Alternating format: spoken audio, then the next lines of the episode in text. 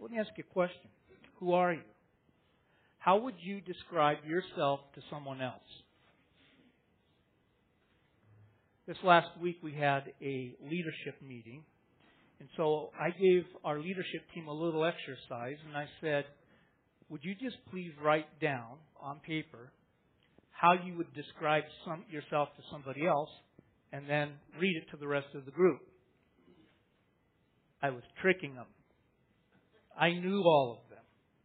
But I wanted those papers when they were done so that I could tell you what they said about themselves. There was mutiny on the ship. But they graciously gave them to me, and so I'm going to read them to you. And I'm not even going to tell you who they're from, but you will know them by their description of themselves. If you don't know who they are, well, maybe you might want to get to know your leadership team so you can find out which of these people they are. So here I'm going to start. I'm 29 and I've been a Christ follower since I was 13. I'm an auto body technician. I've been married for 11 years and have three, uh, three boys, four, six, and almost one. I have served as treasurer and elder at WRCC for five years and have been attending for almost 10 years. I love tech stuff anything outdoors with my family, especially golf. You already know who that is. I have been a part of this church since I, since 1998. In the last 18 years, God has taken me for quite a ride. I'm a Wyoming native and have lived in Lander since 1967. Old guy. I love the outdoors, especially the Wind Rivers. I have been blessed with a spectacular wife and four wonderful children. I love WRCC, its people, community, and spiritual leading. The next one. I am broken but moving. I am incapable but hoping. I feel weak but have power. I am blind but I see. I am an agent of change met with resistance. And I love but not perfectly. Here's the next one. I am a husband and father of two, a son and a daughter. I am 47 and have lived in Lander since 2002. I work as a library media specialist. I have been a Christ follower since 1997 and have endeavored to grow in my relationship with Him ever since. I enjoy reading and writing, spending time with my family and friends, and participating in other activities. I have been a member of WRCC since 2009. The next one. I am a daughter of Christ. I am a wife, a mother, a daughter, a sister, an aunt, and soon to be grandmother. I am a PTA, waitress, and bartender. I am support I am a supportive mom and love my children very much. I love my friends and love to laugh. I'm a crier. Cry at everything, happy or sad. Love photo photographs. Love big, loud, fun, family and friend get-togethers, and I love to cook. I love my husband. He's my lobster. I don't know what that means, but it's Valentine's Day. I love that my husband has become a devoted Christ follower, and I am hopeful for the future and for my family. Here's the next one. I'm a believer of Jesus Christ. I am a husband and a father of four. I have two living parents who have been married for 43 years and have been wonderful examples of marriage and uh, being Jesus followers for my life. I have a brother who is an awesome man of God and has seven children who are learning about Jesus. Busy man. I love to hunt, fish, camp, carry and shoot guns, and drive my four wheeler. I love people and try to aid them in overcoming uh, mental health issues and addiction issues. And I get paid to do it. I have two living grandparents who are 90 and 93 years old. My grandmother taught me to fish, and my grandfather taught me to pray. Here's the last one. I've been married to the same woman for 22 years and have two sons. I work as a family nurse practitioner and also serve as clinic, clinical service administrator. I serve on a committee. I serve as committee chair for the local Boy Scout troop 52. I like to do outdoor activities of all kinds. That's your leadership team. I left John out because the temptation when I was going to put Pastor John's name in there was, you know, have him in a Superman cape and, you know, just this. And so I just kind of thought, uh, he's okay if I neglect him. I didn't abuse him this time, I just neglected him. You know, people often use what they do, their occupation, to describe who they are. They use their family as who I am. Uh, they might use geographical location or where they've come from or family trees. They'll even use friends as a way to identify who they are. And I want you to know something. There's nothing wrong with any of that. That that helps people to get to know who we are. But in the passage that we're studying, Paul tells us exactly who we are. And We're going to be in Colossians chapter 3, and we're going to look at verses 12 through 17, but we're just going to focus right now on verse 12. And as, as we get into this, you're going to notice the first three words Paul says, put on. Now, that's a contrast to what he talked about, what we talked about last week in, in verses 5 through 11, where he said, told us to kill certain attitudes and behaviors in our life and to put off attitudes and behaviors. And so now he's, he's gone from that negative positive, it's a negative positive, we're supposed, to put that stuff off because that's a good thing to do. And he now steps into the words of encouragement for us that we are to put on something. He has shifted his, his thought process. And so before we get to putting on the things that he tells us to put on, there are some things that we need to take a look at that are really important. We, as you look at it, the, the next couple of um, phrases are really important because he tells us that we are God's chosen ones, holy and beloved. And why is it important for us to know who we are before we put anything on? Well, if we don't get a grasp of, of who we are in God and how God views us, it really becomes difficult for us to step into the virtues that He supplies to us through His Holy Spirit. So we need to know who we are before we put on the garment. And so let's go through it. He says, first, we're God's chosen ones. Meaning, regardless of how you think you came to faith, you may be think you may be thinking in your mind that through your your life you had been searching for God your whole life and you finally found God. Well, that's not what it just said right here. It said He chose you. In other words, He put a call out to you and said, Come to me. Come and spend time with me. Come to get to know me. I want you to spend time with me. I want you to know my heart. I want you to know how I feel. So come and spend time with me. He chose you. The God of the universe said to you, come to me. And all you did was go like, all right, I'm going to come. But you may not have felt like it was actually God calling you, but it was.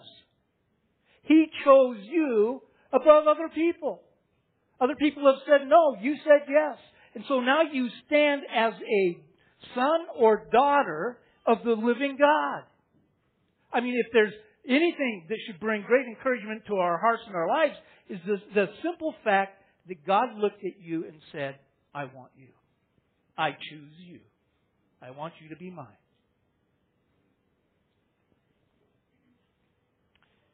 In, in Deuteronomy 7, we get this idea of how God has chosen ones. Because in, in the Old Testament, as you read through it, you'll notice that God often refers to Israel as my chosen ones. And so in Deuteronomy 7, it says this It was not because you were more in number than any other people that the Lord set his love on you and chose you, for you were the fewest of all people. But it is because the Lord loves you he chose you because He loves you. I mean, isn't that kind of the message of Valentine's Day? I hate saying that. Oh, Valentine's Day. Uh, okay, I got I got to get this off my chest. I understand all the romance and all the gushy stuff that goes along with Valentine's Day. And I, by the way, I'm a great proponent of you doing that all the time.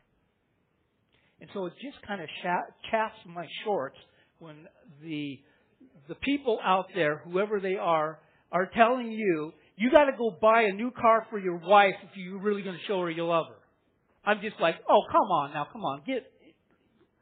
Let me do it. My don't tell me when I have to. I guess it's a little bit of rebelliousness in me, but don't tell me when I have to do that because God didn't tell us when we had to love Him. He said, "Love me," all the time, as we heard earlier, with all your heart, soul, and mind. That's the first and greatest commandment. What's the second greatest one? To love our neighbors ourselves, the same way we love God.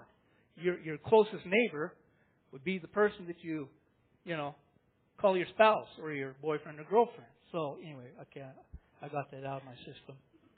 I'll probably be in trouble when I get home, though.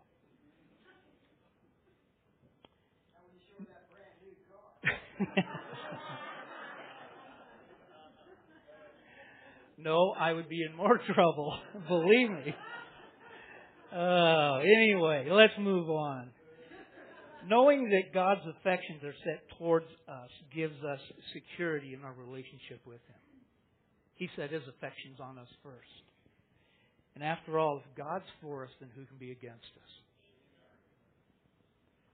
The next thing that He says, the second thing, is that He calls us holy. Holy. How many of you think of yourselves as being a holy person?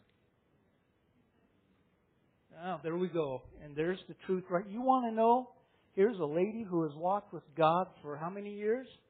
1963. Since 1963. She knows what it means to be holy. Now, you may be going like, I don't know what that means. I don't know what it looks like. But what I want you to understand is the reason that Paul says that God sees us as holy is because that's what He wants us to be. And, and we need to understand the holiness of God in us and that we're to be holy because when we do that, it transforms the way that we not only think about ourselves, but the way that we interact with God. Everyone who comes to faith through Christ is immediately holy. There's a, a hint of this in the Old Testament of what was going to happen when the Messiah, the Holy One of Israel, as we know Jesus, came. Because the Old Testament law required that the blood of a pure, innocent, spotless, blameless animal should be killed for your sins. They would take this little lamb that was perfect and they would cut its throat and they'd gather the blood and then they'd sprinkle that blood and what would that blood do? It would cover your sin. That's all it did was cover it. It never removed it. It never took it away. All it was was a simple covering, but your sin was still there. and Your sin was still an abomination unto God. And so what happens is the holiness of God was too, too hard for us to live on our own. We couldn't be holy on our own account. Even with all the blood that could be spilled, we would never be holy. It was impossible to live up to that holiness. Then Jesus came and lived a perfect life. He never sinned, and no deceit was found him. Jesus then gave himself up as a sacrifice for our sin, not to cover our sin, but to radically remove it from our lives. Now, it, it's it's just crazy because it's this sacrifice that in Hebrews 10 that it talks about, and it talks about Jesus' obedience to that. And it says, by that will, his will to be obedience, we have been sanctified through the offering of the blood of Jesus once and for all. Sanctified. You go, wait, that doesn't mean holiness. Well, let me go on to 1 Thessalonians 5.23 because it says, Now may the God of peace himself sanctify you completely, and may your whole spirit and soul and body keep blame, be kept blameless until at the coming of our Lord Jesus Christ. Now we can get confused with the word like sanctify because we read it when we go through the Bible. We come across these words that Jesus sanctified us, but a lot of times we don't understand what that means. And so I want to help you understand when you're reading the Bible what some of these words mean. And so when it says sanctify, what it means is, is that Jesus, by His blood, in that process, made you holy. It's by the blood of Jesus that you're holy. All right, so I've muddied the waters a little bit. Let's see if I can bring some clarity to it. uh, imagine that you have kind of a see-through umbrella. It, it doesn't block your view out, but it blocks out the UV rays. And so you can look through it as you hold this big umbrella as you're playing golf, because you want to see if a ball's coming to hit you in the head. So you got the, and you can see. Now you take that umbrella and you soak it in, in Jesus' blood. I want you to get that. Because when you came to Christ, God made this promise to you and to me, to all who would come to Christ, that He was going to reside, live with us through the Holy Spirit. So when you came to Christ, He deposited the Holy Spirit into your life. Now here's the crazy thing. You can't see Him. But you know He's there. You know He's there because when you sin, He pokes you right here. And when you're in trouble, He says, go this way. And when you're distressed, He brings comfort. And when you're worn out, He gives you rest. He's always there. And so you've got the Holy Spirit who goes with you everywhere where you go. The, the third person of the Trinity, the Holy Trinity, lives in you and me. And what he carries is that umbrella now soaked in blood, and he pops it over us. And so the Father, when he looks at us, he's not just looking at us, he's looking at us through the blood of Christ, which is holiness. And so what that means to us is that even though our character isn't holy, our status is. You are going to be in a position where you will fail. You will continue to be tempted. You're, you're going to do stuff that you know is against God and you're going to be like, I can't believe it. How could I do this? I'm a child of God. But as you continue to trust God, as you continue to study His Word, you grow more sensitive to who He is and what He's doing in your life, and, and you see sin more clearly as you draw nearer to God. And when your character sins, it sins, it doesn't change your status with God. Your status, status is you're positionally perfect, but you're experientially imperfect. Your spiritually, your status is that your, your position with God is perfect, holy. But the way you live is imperfect and unholy. And you know what the great news is about that? Even though you screw up, even though you make mistakes, even though you do some things that you are you know are totally against what God has for you, the best for you, even though you do that, He still sees you as holy. Your mess ups don't remove God from your life. He's not going anywhere. He's going to be there every day. He's going to love you deeply every day. Because why? Because you're holy. He chose you, and then He made you holy. And then the third thing that he's that, Paul tells us is that there's we've got this whole thing of being beloved. It's that love that God gives to us. Now, once again, it must be God's sovereign will that we're talking about love on Valentine's Day.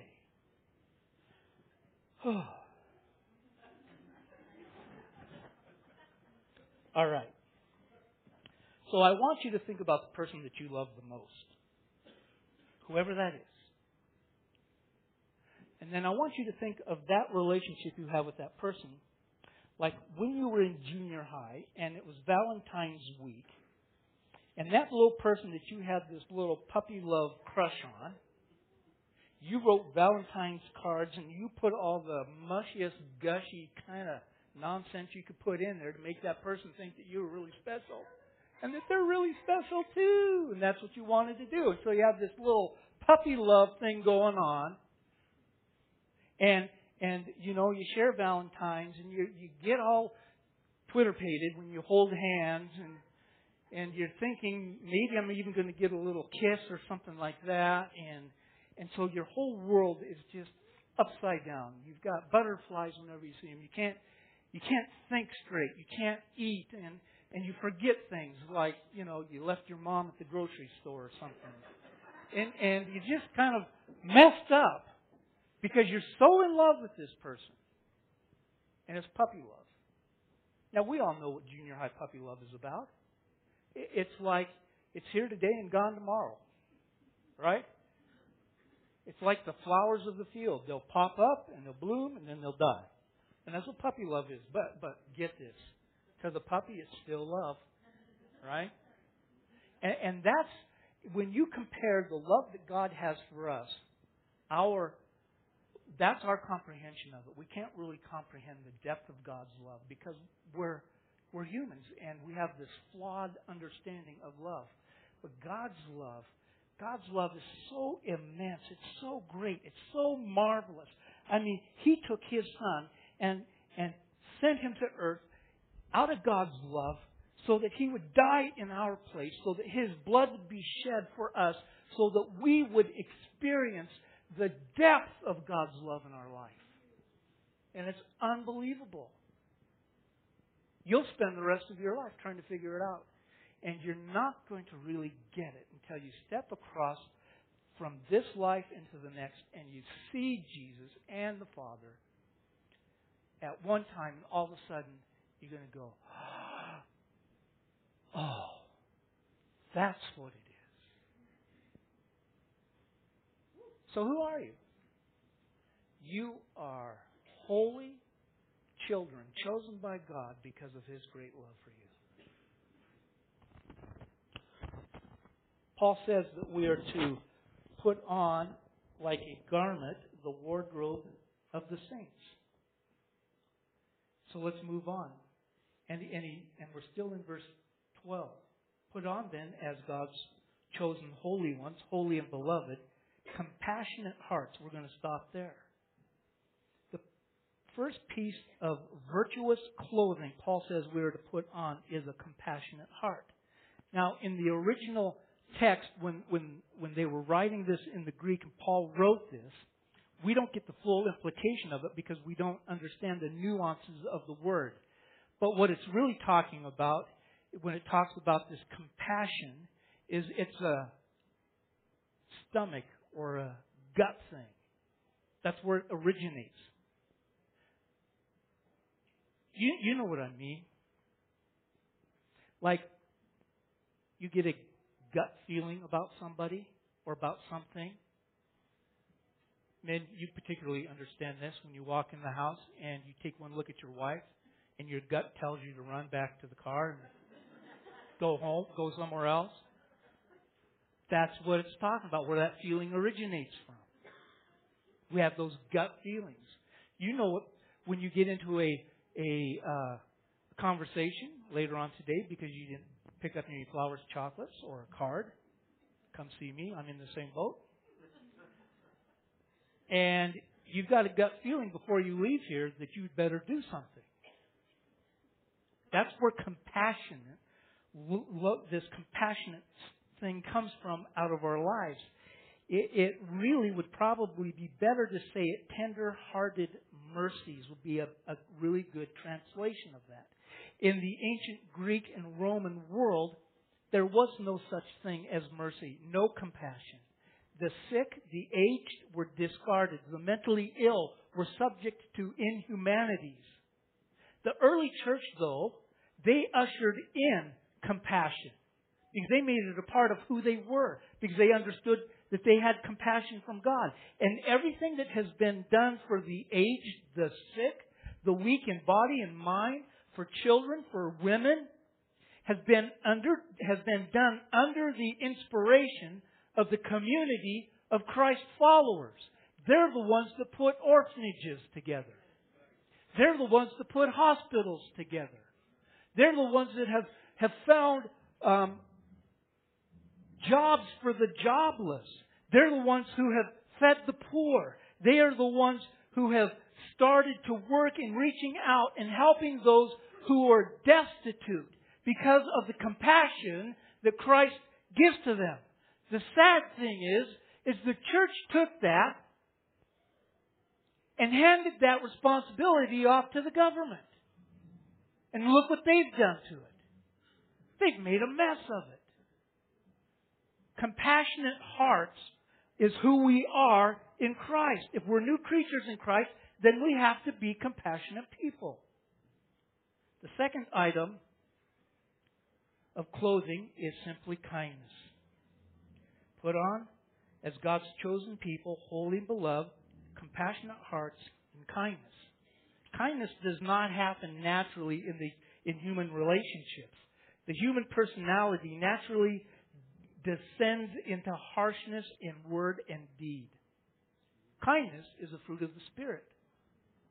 It's one of the fruit of the Spirit found in Galatians 5, which indicates that in really for us to express kindness the way that it is stated here takes the empowering work of the Holy Spirit in our life to be kind to other people. We all have a choice. It's God's desire that we would treat each other with kindness through the work of the Holy Spirit in our lives. But we all have a choice when it comes to other people. And sometimes we treat them kind, and in other times we don't. Sometimes we we take what we call kindness, and we're in a in a gathering something like this, and we will say something about somebody else, and uh, it's not kind, but we try to guise it under the umbrella of being funny. But when it's at the expense of somebody else's um, character, when it's hurtful, it's not kind. It, it, it is the most unloving thing you can do. Being, cho- being a chosen child of God who's experienced the loving kindness of our Father, we need to be kind one to another. The third garment that we are to don is that of humility, a word that is misinterpreted by most people. We have compassionate heart, kindness, and then humility. Humility is the quiet strength that comes not from who we are, but who God made us to be. Humility is the absence of self exaltation. And God wants us to have nothing to do with arrogant pride and false humility. Humility is knowing who you are in Christ. And when you are in Christ, then you reflect who Christ is in your life. And what did Christ come to do on this earth? Not to be served, but to serve. He was a servant leader. And in humility, you learn how to become a servant leader. How you can serve other people without ever feeling less than anything. You are more than something. And so this humility that God has for us, He loves those who have a humble heart, and He gives them reward. Isaiah 57 says, The high and lofty one who lives in eternity, the Holy One says this, I live in the high and holy place with those whose spirits are contrite and humble. I restore the crushed spirit of the humble and revive the courage of those with repentant hearts. If you wanted to see the opposite of humility, all you had to do was pluck on your television four o'clock last week and watch a football game. There's two leaders, one for each team. They're called quarterbacks. Neither one of them had a very good game.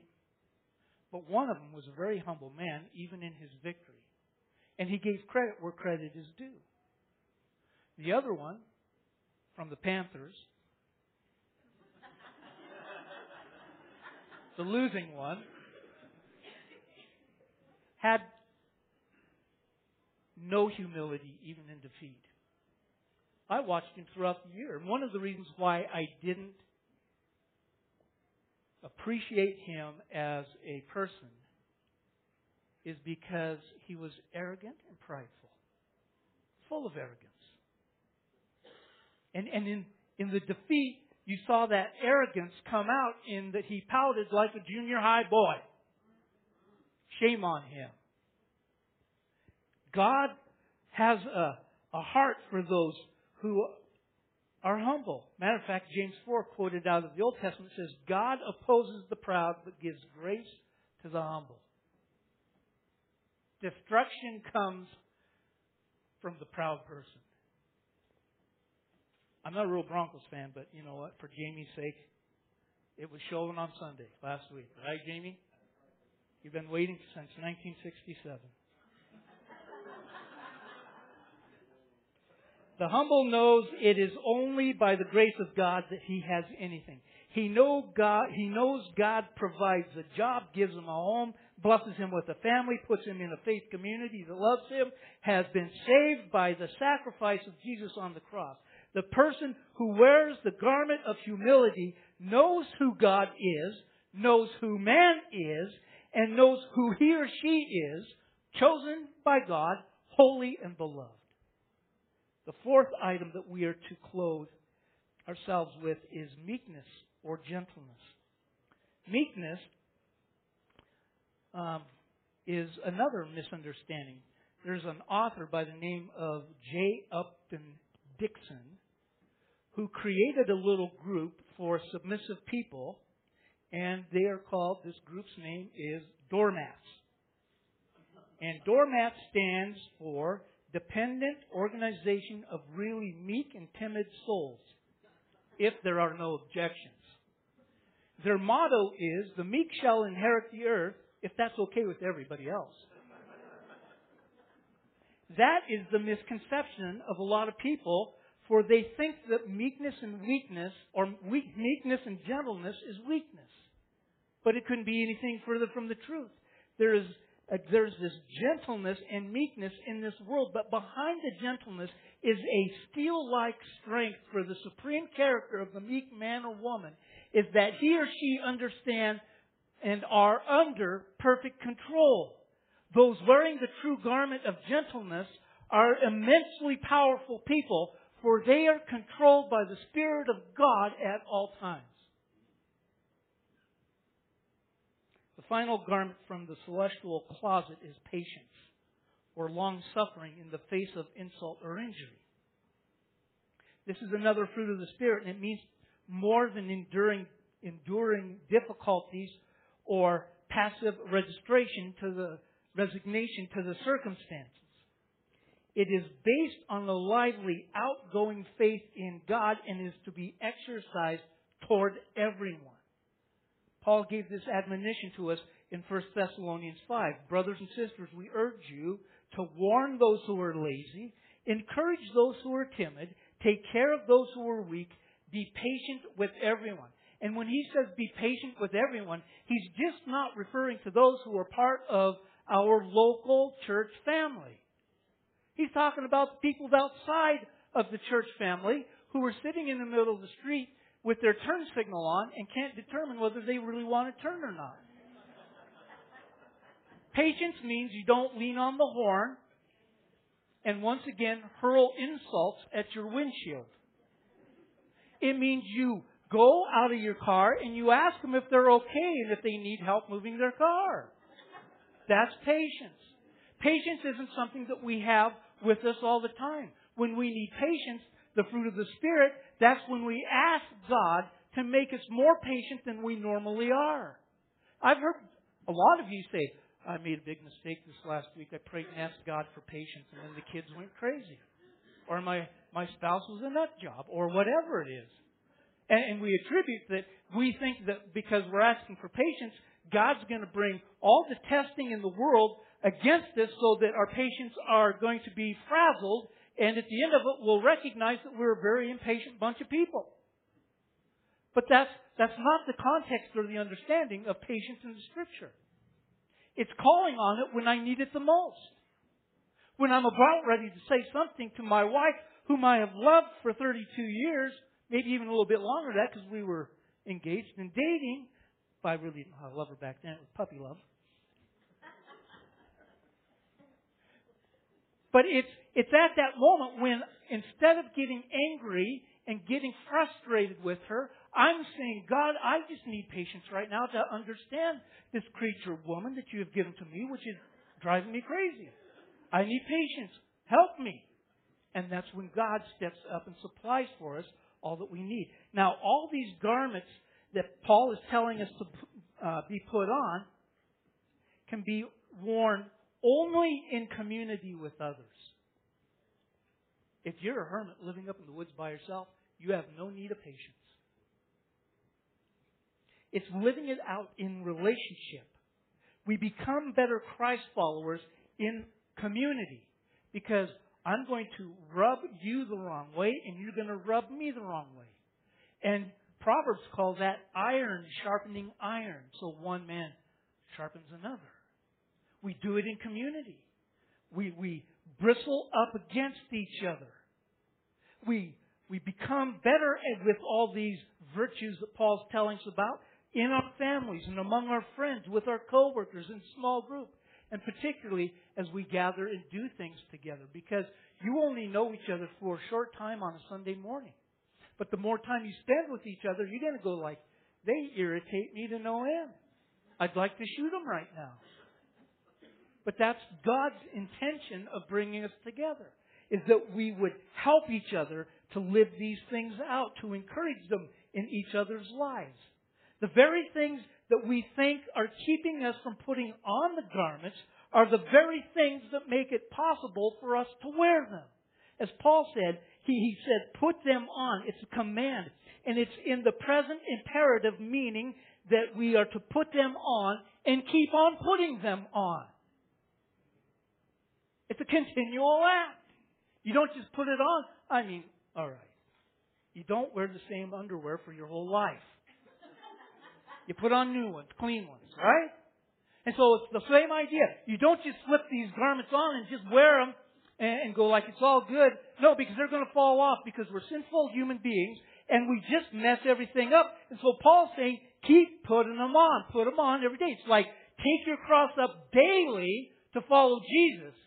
Kill your old nature and live in the new nature. It's all these things we have to do daily, and putting these virtues on is the same exact thing he wants us to do. Let's move on to Colossians 13. I just finished my introduction.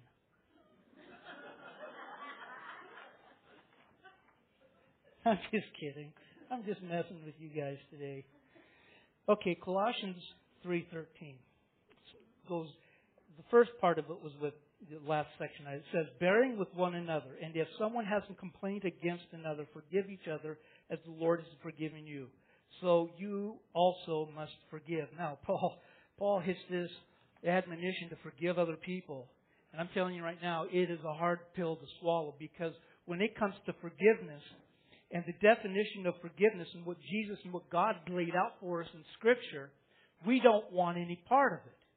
Because there's a part of us that says, if I forgive that person, that means I'm not going to get my pound of flesh out of them. If I forgive that person, I may not get what I have coming to me. If I forgive that person, it means that they get off scot free and they don't have to understand that I know they were wrong and I get to tell them they were wrong. Whenever you forgive somebody, if it doesn't cost you something, then it's not forgiveness. It's something else that you've made up. It's hogwash. It has to cost you something. Let me put it to you in terms that you understand. If you had Pastor John come over to your house, and normally he's a very graceful man, but he tripped on the carpet in your house, and he knocked over that antique lamp that your grandma, great grandmother gave you, and it broke on the floor, you could look at Pastor John and he'd go, Oh my goodness, I'm sorry. How much does that cost? And you would say $50,000. And he'd go, Oh, I'm really sorry about that.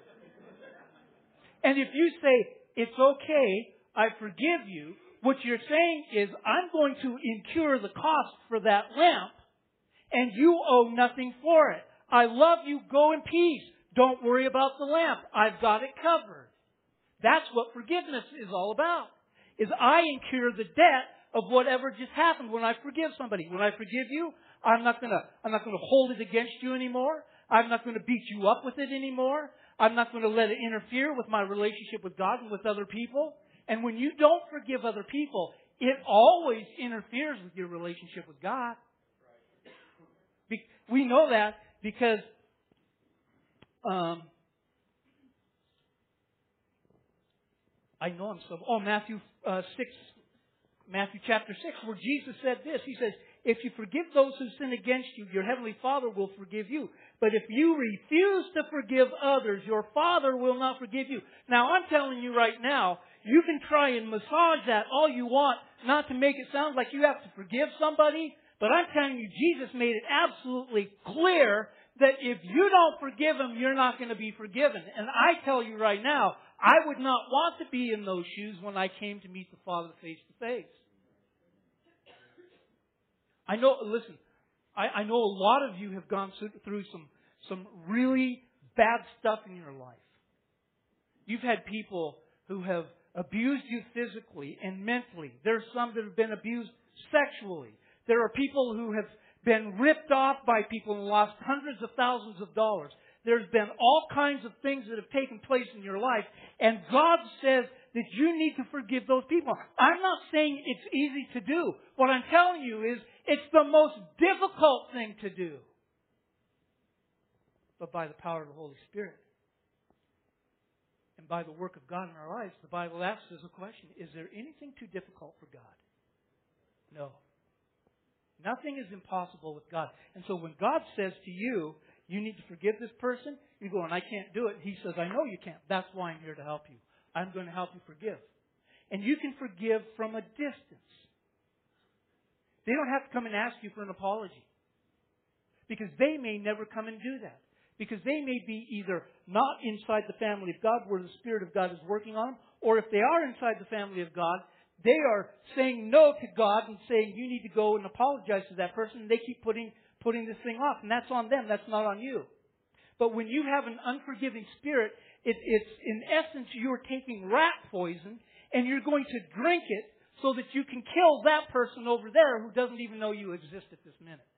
And all you're doing is killing yourself.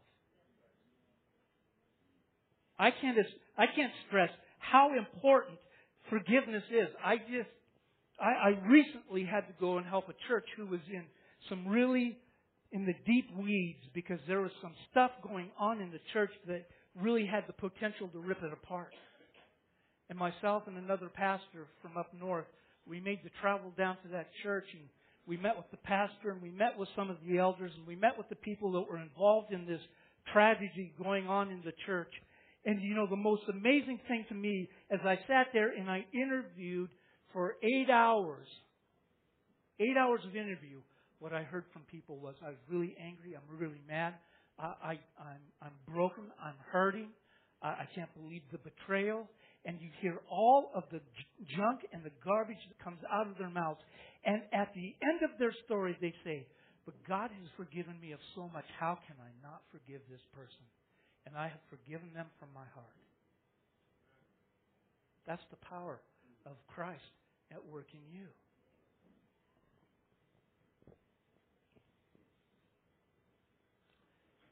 Verse 14 says, Above all these things, put on love, which binds everything together in perfect harmony. This, this whole thing, I'm going back to this love thing. It, it, it is just inconceivable to me that we talk that we can do all these things, and yet we'll have conversations with other people in regards to the family of God. And the words that we speak about them are unloving. I don't get it. And these virtues, these garments that Paul says we're supposed to put on, you can put some of them on and not have love. But it is impossible to have love and not have all these garments because love is a grace that binds all these other graces together. Paul said in 1 Corinthians that three things are going to remain faith, hope, and love. And the greatest of these is love. The Bible says that if you, in 1 Corinthians 13, it also says that if you have the faith to move mountains and you don't have love, it's worth nothing. If you sacrifice your body for thousands of other people, but you don't do it out of love and you don't have love for others, it's a worthless sacrifice. Love is the most important aspect and key to our lives in harmony with God and with other people. And, and this love is that he's talking about here is a belt that we bind all the rest of those virtues together with and hold them in place. Verse 15. I'm just cruising right along. Let the peace of Christ rule in your heart, to which you need, indeed you were called into one body and be thankful. The peace of Christ is different than any other kind of peace that we'll ever know or comprehend or have in our lives. in John 14, as Jesus was just about ready to go to the cross, he was with his disciples at the last meal. He said, Peace I leave with you, my peace I give to you. Not as the world do I give. Let not your hearts be troubled, neither let them be afraid. And what you want to notice in that is that Jesus isn't saying, I've made a deposit over here in the bank where you withdraw my peace. He's saying, it's my own personal peace in my life, and I am going to take my peace and I am going to give it directly to you. It's Jesus' personal peace that He's pouring into our lives, and that's why it's so different than anything else you'll ever experience. I've sat through some of the harshest elder and board meetings when I was in my last church, and yet in the middle of all the, the stuff that was being said and the things that were being done, the peace of Christ reigned and ruled in my heart. And I knew God wouldn't leave me or, or, or forsake me at my moment of need. And He overwhelmed me with this, this peace that covered up the inner turmoil and helped me to reign over it in Christ. This peace that Jesus is talking about giving to us and this peace that Paul's talking about that's in Christ Jesus becomes our personal uh, umpire in our life. What's the job of the umpire? The, the job of the umpire is to call strikes and foul balls and when a person's out. And that's what peace does in our life. When we're going out of bounds with what we're saying or with what we're doing, God's going to remove that peace from us and we're going to know it right away. But as we live within the confines of what God's called us to live in, and by the way, they're wide. There's a lot of room in there for us to operate. We live under Christ's peace because it rules our lives. Verse 16. Let the word of Christ dwell in you richly, teaching and admonishing one another in all wisdom, singing psalms, hymns, spiritual songs with thanksgiving in your heart. How does the word of Christ dwell in you richly? Well, the only way that's possible is to make it a part of your daily life. What's the word of Christ? It's the entire word of God. And, and you can't let it dwell in your life richly if it's never been present. It has to reside. It has to find a home in order for it to bring the richness into our lives. And I know that as you read the Word of God and as you're studying it, there are passages that are really difficult and hard to understand. But I'm going to tell you this, that if you put those away and you dwell on the ones that you understand, there is a richness from the Holy Spirit that's going to fill your life. And, and as the Word dwells in your heart, it needs to do two things. It first of all needs to bring comfort to your life. And the second thing it needs to do is it needs to trouble your life. Because it'll bring comfort to know that God is using His Word to encourage you and give you direction and understanding. But also it should trouble you in that you know that you are not obeying it as God has called you to and then be motivated. You need to be motivated out of that trouble to be um, in the admission of God to be obedient to Him. So let the Word of God bring comfort and let it bring trouble. Finally, verse 17. Whatever you do in word or deed, do everything in the name of the Lord Jesus Christ, giving thanks to God the Father. He also said the same thing in 1 Corinthians 10:31. So what, whether you eat or drink, whatever you do, do all for the glory of God. You need, we need to understand this whole aspect of the glory of God in our lives. Is as we were just talking this morning about Bo and Chelsea. Their glory that God has given to them is their son. And the glory that they will bring to this earth is as they teach him how to obey all things that Jesus taught. As they teach him to grow up to be, be a man of God, wherever he goes, people are going like, that Vincent is an amazing man. And it always points back to what mom and dad did.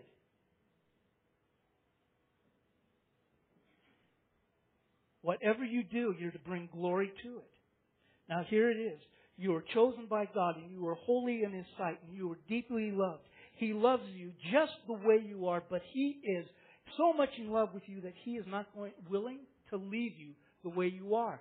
Therefore, He has given us the Holy Spirit and the virtues that, that Paul says we're supposed to put on like garments and clothe ourselves out of the celestial closet so that as we live our lives with the belt of truth wrapped around it, all these virtues play an important role of how we interact together as the church and then how we, as we go from here, as we gather and then as we scatter, that the virtues of Jesus go to every man, woman, and child that we have contact with. You are God's children. He has given you everything you need in order to make a difference in our world. So put on the virtues. Trust God. Remember that you're holy.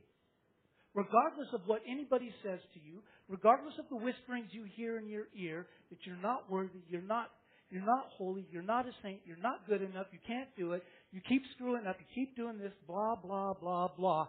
Forget that noise and trust what God has said about you because He's the author and perfecter of your faith. You are holy, set aside for His good use. Amen? Father, we thank you that you love us. And as we step into this time of communion where we're going to get to gather around the table, Jesus, that you have provided for us, I just simply ask that our hearts would be in tune with you and that we would hear your voice clearly and that we would trust you with everything and that you would be Lord and reign supreme over us and that we would live as the way you see us. That we are chosen and we are loved and that we are holy. We love you because you've given us more than what we deserve. We pray in your great name, Jesus. Paul said in, in 1 Corinthians 11,